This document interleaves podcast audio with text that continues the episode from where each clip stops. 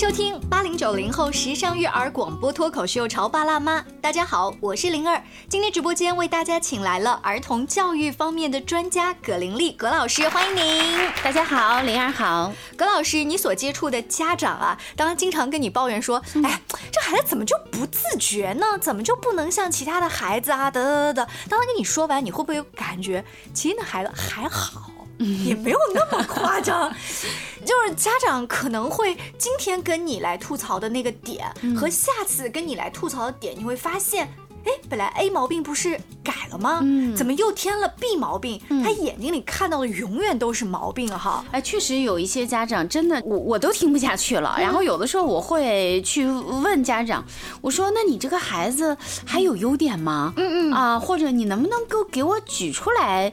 个三五条，你这个孩子还不错的地方，有些家长真的就语塞了，就就啊，好像我真的找不到哎哎，这些我真的找不到。说这些话的家长，他的孩子多大？嗯，各个年龄段都各个年龄段。我我本来以为小萝卜头阶段的应该是蛮可爱的哈，应该比较容易找出优点的。呃，这样我们把这个话匣子打开，我给大家举一种场景，就一个学习成绩一般一点的孩子，上课呢，因为太活泼了嘛，讲小话呀，坐不住，哎，成绩那肯定不理想嘛。老师就跟这个家长沟通，家长就批评教育孩子。那当时在家长的心里是。只要你上课不讲话，考试能及格，老师不要天天把我叫到学校里面去谈话。我大小在单位也是个领导啊，不要不要这样子对我，我就谢天谢地了。于是呢，孩子在这个学期哎，真的有了一些改变。但是这个家长又开始焦虑，哎，你怎么上课就不能多举手呢？嗯，你怎么就不能往七十分努力努力呢？嗯，哎，好像他上个学期还是说只要六十分就行了，他只要不讲话就行了，怎么又开始往七十分拔高了呢？呃，就好像很多的家长都会是这样，就是而且家长。并不认为这个是一个问题，反而就是说，其实呃，我这个孩子是很有潜力可以挖的啊。对，还有很多家长会说一句，这孩子其实是很聪明的，他就是有这么一二三四五这些毛病，如果改掉的话，他一定会如何如何。是啊，我刚才列举那个情况哈，我们朋友在一起吃饭，聊到自己家孩子类似的事情的时候，家长多半会跟一句。那难道我有错吗？你看之前他讲小话，所以成绩不及格。现在我们把这个问题改掉了，成绩就及格了。我再盯盯他，不就能考七十分了吗？我再盯盯他，不就能上重点高中了吗？哎，这个思路好像也没有错，也没有错，嗯，也没有错。但是，呃，关键是怎么盯啊？嗯，就是我们会看到有一些家长，过去我们说经常拿其他的孩子比自己的孩子，这个很多家长现在都知道了，就是说尽量不要比啊。呃，但是我们还是会。会不自觉的会拿一个想象中的孩子和自己的孩子比，我不拿隔壁小王比，但是我拿想象当中的小王比。呃，所以想象当中的就是我们刚才说，你怎么不考七十分？你怎么不考九十分往上的那个？其实我们每个家长可能都会在内心里面会有一个那个完美小孩的一个假想啊，然后我们会期待着孩子，呃，长得高一点，漂亮一点啊，这个又知书达理啊，走到哪地方，甚至很多这个我们会觉得我的孩子是我的骄傲啊，等等这些，呃，但实际上呢，就是孩子往往会觉得。我妈她永远都对我不满意，嗯，我爸他看到我啊，他总是觉得我什么东西都不顺眼，嗯啊，孩子尤其是到青春期的时候啊，小学阶段的孩子他其实是认同父母的，那么到青春期的时候，他就会觉得。我爸他看哪个都行，就是看我不顺眼。那这个时候就是我没有看他不顺眼。当你去在做个案的时候，哈，我们把这个话如果聊到这儿的话，家长其实很委屈。我我没有看孩子不顺眼，我只是希望他更自觉一点，学习更主动一点。对，就是我们那个更高、更快、更强的口号啊。是。呃，其实我就是有这样的一个。目标长期目标，我觉得是没有问题的。但是关键是家长是以一个你没有达标的视角，嗯，还是以一个我已经觉得你挺不错了，然后呢，孩子自己会萌发出一个更高、更快、更强的一个一个目标。呃，其实这两个是不一样的。哦，给我们细细来讲一下，什么叫我觉得你还不不行？就是很多的家长他是。就是我说难听点，他啊是挺嫌弃自己孩子的。啊，啊，你有没有察觉，就是，呃，呃他会真的是很羡慕，虽然嘴巴上不说了，他真真的会很羡慕孩子的某个表哥、表姐、堂兄弟，或者是羡慕他们班的某一个班长、学霸的这样的一个状态。哎呦，我家孩子如果能有他的一半就 OK 了。啊，这话好 常见啊，经常听到。然后我们看到，呃呃，孩子他能够感觉到的，并不是我们现在已经做到了，我们不用嘴巴说，我们不用小明、小小王、小张来比较孩子，但是家长内心里面对孩子那种不满意，孩子是知道的。嗯，我都已经不说了，我怎么还有蛛丝马迹让孩子感觉出来了呢？我们日常的这种交流，其实语言只占了不到百分之三十啊啊！你很多的那一个眼神，鼻子里面哼一下，呃，嫌弃的那种那种态度，其实孩子是非常清楚父母亲对自己是不满意的。哎，这个我们呃差一个小话题，它更像是夫妻之间，比如说老婆嫌弃老公。那那个眼神，轻蔑的眼神啊，把那个家务的那个呃被子往床上这么一使劲儿。不，需要多说。哎，对对啊对，所以对孩子他是能感知到那些。嗯你比如说，你早上叫孩子起床，你是哎，宝贝该醒了，快快快快快，迟到了，又迟到了，又迟到了，天天都叫我这么催，你是没有说，但是这个态度 孩子知道吗？是好明显哦，我心脏一下子跳动变快了，好不舒服啊！还妈妈又嫌我慢了，又嫌我吃的不多了。这个是渗透在方方面面的啊。那我们会可以看到，就是呃，孩子他总是被这个家长。去苛求着，嗯那么孩子他呃很可能就会形成一个低自尊呐、没有自信啊。那么有一些力量强一点的孩子，到了青春期，他可能就会去反抗，你凭什么呀？嗯，这就好像我永远是在家里面最倒霉的那一个，然后他会去反抗。那么还有一些孩子，他可能就力量不够的话，他是完全内化了父母亲对他的那种苛求啊、指责的这些东西，那么孩子可能就会抑郁了。嗯，刚才呃你提到的那些语言只占了百分之三十，剩下更多的这个身体的动作，人自己是察觉不到的。对呀、当你嗯察觉不到的时候，我怎么去修正呢？呃，其实我们可能更多的家长是要有个自自我察觉啊，就是我们对孩子的很多的不满意，是不是源自于对自己的一个不满意，或者说你对孩子的一些期待，很多是源于父母亲自身的一个恐惧啊。这种恐惧，嗯，如果细细想来的话，就是现在升学压力这么大呀，嗯啊，你以后这个呃啊，你以后不会有个好前程啊，等等。啊，真的就是我会见到很多成绩其实已经很优秀的孩子啊，那父母亲说起孩子来真的是非常的不是难听了都不堪入耳啊啊，就是像你这样，你以后什么只配去捡垃圾这样的话，现在是依然在发生啊。依。然在发生。对，是的，嗯，呃，那也就是说，如果高知家庭，他会觉得你学习成绩这么不好，你怎么配做我的孩子哈？你看遗传基因上你不会这么差。那如果学习成绩，呃，如果父母本身学习成绩一般，他会觉得，那你不能走我当年的老路。啊，是是是那。也就是说，怎么着都不行。嗯，所以这个时候我们还是要更多的看一下自己啊，就是你对孩子的这些期待有很多的这种焦虑，你觉得他总是不行不行，是不是其实是对自己人生的一种失控感，然后转嫁到孩子身上的？嗯，嗯那我们回头看，呃，在节目一开始我们举那个例子，那个小调皮的男孩啊，那个调皮的小男孩，他一开始啊，上课不集中注意力，考试不及格，爸爸妈妈被老师教训多次之后呢，他觉得你只要不讲话，考试只要及格，我们只要不被重点关注就行了。那那个时候他的需求点、出发点是是 OK 的，然后基这样调整是 OK 的。你起初肯定是要给孩子一个能够阶段性的目标嘛，嗯对吧？你一开始让他去拿个前十名是不现实的，而且必须要基于孩子的本性。你比如说一个二年级的小男生，他本身他就比较坐不住，那么老师可能会对孩子的要求其实是有些过了的。嗯，那家长其实你是需要去跟老师去赔礼道歉，去去解释，回去再反过来安抚孩子。回过来再反复安抚，而不是在批评他。嗯、是啊，就是你每一个家长对自己的孩子的了解是不一样的啊。你比如说我们家大宝和小宝，老大从小就能坐得住，嗯，他你让他坐半个小时是没有问题的。但是我家小宝，我就明显的感觉到他的屁股是要 更坐不住一些啊。那么对于他来说，你就不能够提出跟他一样的要求，跟老大一样的要求。那么其实你更应该在他能做出五分钟的时候鼓励他啊！哎呦，宝宝今天在这地方一直做了五分钟，一直在很专心的做同一件事情，是给他一个正向的欣赏。那么。呃，他现在在呃学那个英语的那个跟着那个读啊，那么他今天如果能得到一百颗星，明天得到一百零一颗星，你更多的是给他一个肯定，而不是要求他下一次一定要得到一百零五颗星。所以再回到刚才那个例子当中的小朋友，如果说他已经上课不讲话了，成绩已经进步到及格了，我们在这个时候应该及时的鼓励去肯定他，肯定他。你说到的这个鼓励是往往很多家长是搞不清楚这个鼓励是不是真的是另外一种要求或者期待。有一些是披着鼓励外衣的，嗯，要求。那也就是说，一不小心就走弯路，走成我刚才说家长讲，那你怎么不能再努力一点就考七十分呢？对不对？这怎么就一不小心一个新的压力？呃，我觉得这个期待和压力本身呢，呃，其实我们不能说它都是不好的，嗯嗯，但是一定是适合孩子的，而且更多的我们是要激发孩子自己对自己的一个期待。那么，如果父母亲总是在对孩子提一个新的要求的话，那么孩子的感受啊，可能就是他永远都得不到肯定。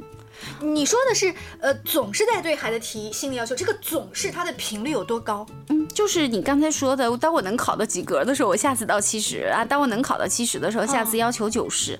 假如孩子又考进了一个重点高中，那，嗯，父母亲可能说，那你要努努力，下次能进重点班。嗯啊，那你进了重点班之后，你是不是能够再努努力，在重点班里面还能够排到前面的十名、二十名啊？很多的孩子，其实我见到的能够考到省师范高中里面的孩子。他们当初在初中的时候都是遥遥领先的啊，在前面百分之至少是百分之十五的孩子，但是这些孩子在进了省示范高中之后，他们中间也必然要产生后面的呃一二三名啊。那么一千多名孩子里面有很多的家长依然对孩子的要求是你一定要拿到前一百名或者两百名。曾经初中时候你的水平。哎，对，其实我真的就是亲耳听到很多的家长就说，你看他小学的时候是前。三名，初中就降到了前十名，到了高中，你看连二十名都排不到。你看这个孩子一天不如一天呐！哎，这个当中我插一个我自己的例子哈。小的时候我经历了一次家长会，爸爸妈妈刚好那天单位啊不能请假，我就请我的舅妈去帮我开了家长会。哦，舅妈回来之后呢说。考的成绩这么差，我都不好意思了，才考全班第三名。我当时也觉得，嗯，我怎么考这么差？当时大概一一二年级，后来长大了，我好想跟我的舅妈说，那是我此生最优秀的成绩。你在收听的是《乔爸拉妈》，小欧零二，叫你变成更好的爸爸妈妈。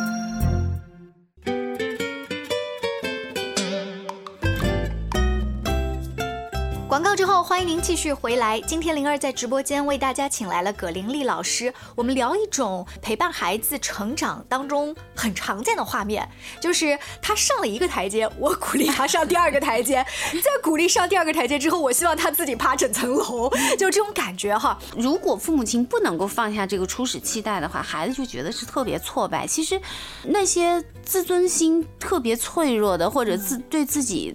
特别没有自信心的孩子，他往往并不是客观上面来说他真的很糟糕的孩子，而是他一直在受父母的这种打击嫌弃啊，在父母的内心里面，他一直不能够满意孩子现有达到的这样的一个程度，或者说。父母亲他缺乏这个欣赏和肯定孩子的能力，是我们做家长的一步一步，呃，对孩子的要求在变高吗？嗯，对，可以这么说吧。嗯，当孩子实现了第一层的时候，父母亲就是有点像那个渔夫与金鱼的那种感觉啊。再给我多来几颗哎，一开始我只是要一个木盆儿，当我发现木盆儿是 OK 的时候，我想要新房子。然后当新房子有了的时候，我就这本身人的欲望是往上涨的，是没有问题的。但但是我们需要。从孩子的视角来出发，在这个美国的这个心理学家、人本主义的这个创始者罗杰斯那儿啊，他有这样的一个理论，就是人生而具有一个向上的这个欲望和能力啊。当他感到足够的被接纳、足够的安全的时候，他自然会生发那样一种生命的力量。你没见哪个豆芽发芽是往下面长的？那呃，如果落实到孩子具体的学习的时候，就是这个孩子自我满意考了及格，他就满意了吗？嗯，这个孩子。曾经在小学的时候是成绩拔尖儿的，到了这个重点的中学，他已经落后到全班倒数多少名哈？这时候，那他就自我满足了吗？这时候我们做家长的不是要我们看到，其实孩子他自己是不会满足的啊，恰恰是往往家长是走在了孩子的前面，比孩子更着急。啊，葛老师不是的，我好想握着葛老师的手，替我们广大的听众说一句，他就是已经满足了嘛，他就是他。我跟你讲，我们家孩子什么都好，就是学习不好，或者是就是因为他已经满足了，我们做家长的看着才着急啊啊！很小的孩子那儿是有可能他稀里糊涂他还不知道啊，但是人都有一个自我实现的这个愿望，嗯，就一个孩子他可能在成绩上面，可能在这个人际上面，可能在他的体育运动方面，他总要有。一个自我实现、受到大家关注和肯定的这样的一个欲望。嗯，其实更多的我们是要去肯定孩子，然后去引导他，而不是一再的去给他提要求。当孩子能够达到一个目标，就是我们能够获得认同和肯定的时候，这个孩子，我们想他的自尊自信他是增强了的。然后一个孩子，你看幼儿园的孩子，你给他贴个小贴画，他那个自信感爆棚啊！他一跑出来，妈妈，我今天是最棒的，我今天贴了三颗星。你想一想，这个时候孩子他会想，明天我什么都不想干，就想躺在那儿，星星给别人吗？嗯，不会。这是一个人的本能，所以当我们要相信这个科学知识，这个人的本能的前提下，我们怎么去自查？就是是我自己作为家长对孩子的要求一步步变拔高。我们有一些特别明显的征兆吗？嗯，呃，我们要看一看自己，你自己是不是一个非常焦虑的人，然后永远停不下来的人。啊，我们我们会发现有一些家长，当我们最后谈的时候，他说我不能停下来，我一停下来我就觉得我在浪费时间，我觉得我无所事事，我觉得我马上要被社会淘汰了，我觉得我马上如何如何。如果你自己就是这样的一个状态的话，十有八九你对孩子就会有一些放大了的焦虑。哎，说到这个，我自我检讨一下，前两天呢，这个我的孩子说他的眼睛不舒服，我就让他点一下眼药水。那大家知道点眼药水的时候，我只有耳朵是可以工作的，我就把他本来在听的这个英语听力啊，拿到了他的耳。边，然后我儿子说：“妈妈，我点眼药水就五分钟，不是可以闭眼睛休息吗？”我说：“对呀，但你的耳朵不要浪费时间。”然后我的儿子做了一个非常无奈的表情，说：“老妈，你真的是……哎呀！”所以当葛老师一提的时候，我就会自我反省说。那那我是不是也是那个想要争分夺秒，然后帮助他省出每一分时间的？对，就是我们不能够允许孩子有留白。嗯，但实际上你看，呃，我们在艺术作品，包括文艺作品里面，我们都会特别强调那个留白。嗯，这孩子在成长的这个过程当中，他需要大量的留白的时间去思考他自己要什么。嗯啊，然后他需要那种确定感和满足感。当他完成了一个目标的时候，他是需要。躺在那个功劳簿上面去自我欣赏一下的，然后他是需要一个自我肯定一下的，他收拾一下，然后再想，嗯，原来这个山呃已经爬上来了，也不是那么难嘛。那我下次想要干些什么呢？其实孩子是需要有这样的一个整理的过程的，而且从小到大他可能这个层次深度不一样，嗯，但是一直是有的。你说到那个画面，我觉得特别美好，就是他爬上那个山，然后他在那个山顶自我陶醉一下，整理一下。就这个，虽然我们嘉宾老师讲就这么一句话的时间，但是在孩子那儿，他可能是一天，是一个月，甚至是好几个月、半年，对不对？那家长其实这时候真正的焦虑就是。你就这么自我满足了吗？你不能再满足，你趁着这个劲儿赶紧趁热打铁。你看，其实人他在达到了一个既定目标啊，咱们就说的弱一点，就是一个不及格的孩子，他终于每门课都都及格了。这个时候，他其实是非常期待的是获得认可和肯定的。虽然他的成绩在班上排还是不怎么样，但是比起他之前是 OK 的。那么在这种获得肯定的时候呢，这个孩子可以获得一个非常好的一个情绪体验，嗯，他会获得一个对自己的认同、对自己的喜爱和欣赏。那么这个建立机制就能建立起来了，就像我们那个巴甫洛夫的狗一样啊，就是当我去努力的考到了这个都及格的时候，或者是当我这个投篮或者跳绳达到了某一个这个阶段的时候，然后我得到了这样一个肯定，孩子是这个时候他的情绪体验是非常好的。他内心是愉悦的，嗯一旦有这个愉悦，他就能做好其他的事儿。我们会更愿意做让自己愉悦的事情，对不对对？那么这件事情如果伴随的是喜爱和赞赏，伴随着是我自己非常好的一个情绪体验，那我下次会更愿意做喽。嗯，更愿意做的结果，那肯定就是我的成绩至少不会下去，对吧？呃很可能就会上来，而且我们会见到。呃相当多的孩子啊，原来成绩平平的孩子，他因为某一科的老师他特别喜欢，然后这一科一下子原来考八十分，这一科他突然间考了前三名，然后他突然间当了某一个课代表，然后这个孩子其他门课哗哗哗哗哗慢慢都上来了，这个我们见了太多了。哎，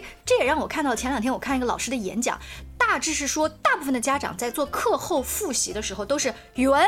啊，我们先做一套卷子，嗯数学我们做一套卷子，英语做一套卷子，啊，物理、化学这它是按这样平均分。但是这个老师的观点是，咱们这个月重点搞语文的话，我们这一个月的课后只要有时间，我们哎就搞语文。那搞完语文，你会发现你付出真的有效果。语文成绩会肉眼可见提高，然后孩子在这个肉眼可见的提高上获得满足，是肯定获得了这种好的体验，他自然会想。哎呀，如果数学也能这样，就更好了。当这个进行到这儿的时候，我也抱着同样的这个好奇继续听这个演讲啊。就有的家长就问说，那嗯，你这个月只搞语文，你数学掉下来了，本身成绩就一般般。那你下个月再搞数学的时候，语文你没复习，语文又掉下来了。这首先家长是有一些过度焦虑的，就是不搞他未必会掉啊。再说掉也不会那么快。另外这里面有一个非常重要的叫积极关注，哦，这个积极关注的积极的力量会给孩子带来其他的。看不见的一些好处，比如说他整个学习的劲头更足，他在学习的时候注意力更集中，他更高效，然后他整个的情绪好了以后，他做任何事情他都更更能够专注下来，然后。整体的就带起来了。我们特别强调，在养育孩子的过程中，一定要学会积极的一个关注。积极的关注，说白了就是看他好的那些。对，就是你拿放大镜，甚至拿显微镜，你都要去找他的那个优点，然后放大他的优点，帮助孩子真正自我肯定。但这个啊，呃，还要强调一下，你不要用那种虚假的赞美和表扬来诱骗孩子。就我们说，呃，披着鼓励外衣的提的新的要求。你看，你语文都考八十了，你应该把这个数学也拉一拉，或者应该再考九十。其实这两个是不一样的，一个是你真正发自内心的你去赞他，哇，孩子你好了不起啊！你之前都是考六七十，你这次真的考了八十。另外一个就是，哎呀，八十不错了，啊、还要再往上面看齐哦，下次能考到九十就更好了。啊，这是不一样的。呃，在这期节目当中，葛老师提到了几个细节哦，让我印象非常深刻。不知道、呃让你印象深刻的是哪一些？我们一起来回顾一下。比如说，你是不是看自己的孩子其实是嫌弃的？这个嫌弃不一定是语言上，也许你已经忍得很辛苦了，但是。他的这种动作，他的眼神，很多甚至是你叫孩子来吃饭，叫他快点去洗澡，就这些很简单的日常生活，跟学习没有半毛钱关系的，都能够反映出来。我们遇到太多了，其实是嫌弃孩子的。这个嫌弃，嗯就是我们自己要自我检讨的地方。对，因为你内心里面有一个完美小孩嘛，你这个孩子跟那个完美小孩的幻象总是落了一大截，不由自主的就会嫌弃你现实中的孩子。因为嫌弃，所以我就对他不断的有要求。嗯我希望他不断的就像泥巴一样，要变成那个完美小孩。然后另外一个让我印象深刻的点就是说，你是不是披着鼓励的外衣，在给他提更高的要求？这个底层的逻辑其实是你并不真正肯定现阶段的孩子对，。其实你对他是不满意的，还是嫌弃，对不对？啊，今天在节目尾声，让我们再来想象一下那个美好的画面：孩子取得一点小小的成绩成就，哈，呃，之后他在那个山顶上，你让他自己躺一会儿，你就让他骄傲一会儿，嘚瑟一会儿。怎么着呢？嗯，这是一个呃，我觉得我以前从来没有过的观点和甚至是非常清晰的画面。嗯，当他环顾四周，他觉得，你看，让你天天躺在家里面，你是躺不住的嘛，你总要找一点事儿干。特别孩子那么有生命力、有那种创造力的，当他拾掇拾掇，发现，哎，其实我征服这个山也不难嘛。然后看一看还有些什么事儿能给我干吗？啊，他自然会找他下的一个目标。哎，另外呢，就是呃具体的学习方法，葛老师跟我都非常赞同。其中有一个，就是我们就着某一科，比如这半个月或这一个月，咱们要叫积极暗示。嗯嗯先就是死搞这一门。然后当你发现有一点点进步的时候，你是很有成就感的。带着这个成就感，它可以延伸到其他的课业。有奔头，有奔头。再来，这也是在演讲当中啊，这一个专业的老师他提到了一个概念，叫学习能力是不会随便退步的。就有的家长担心说，我这半个月把数学成绩搞起来了，下半个月他他成绩就掉下去了，那个能力没有那么快掉下来。对，只是一些表面的东西，而且不会那么快的。非常感谢葛老师做客我们的直播间，大家在啊平时我们遇到的一些孩子教育的问题上，把它拿出来，大家一起探讨一下。也许你家的孩子没有这个问题，但是聊着聊着会给你一些新的角度，那就非常非常赞喽！谢谢，我们下期见，拜拜。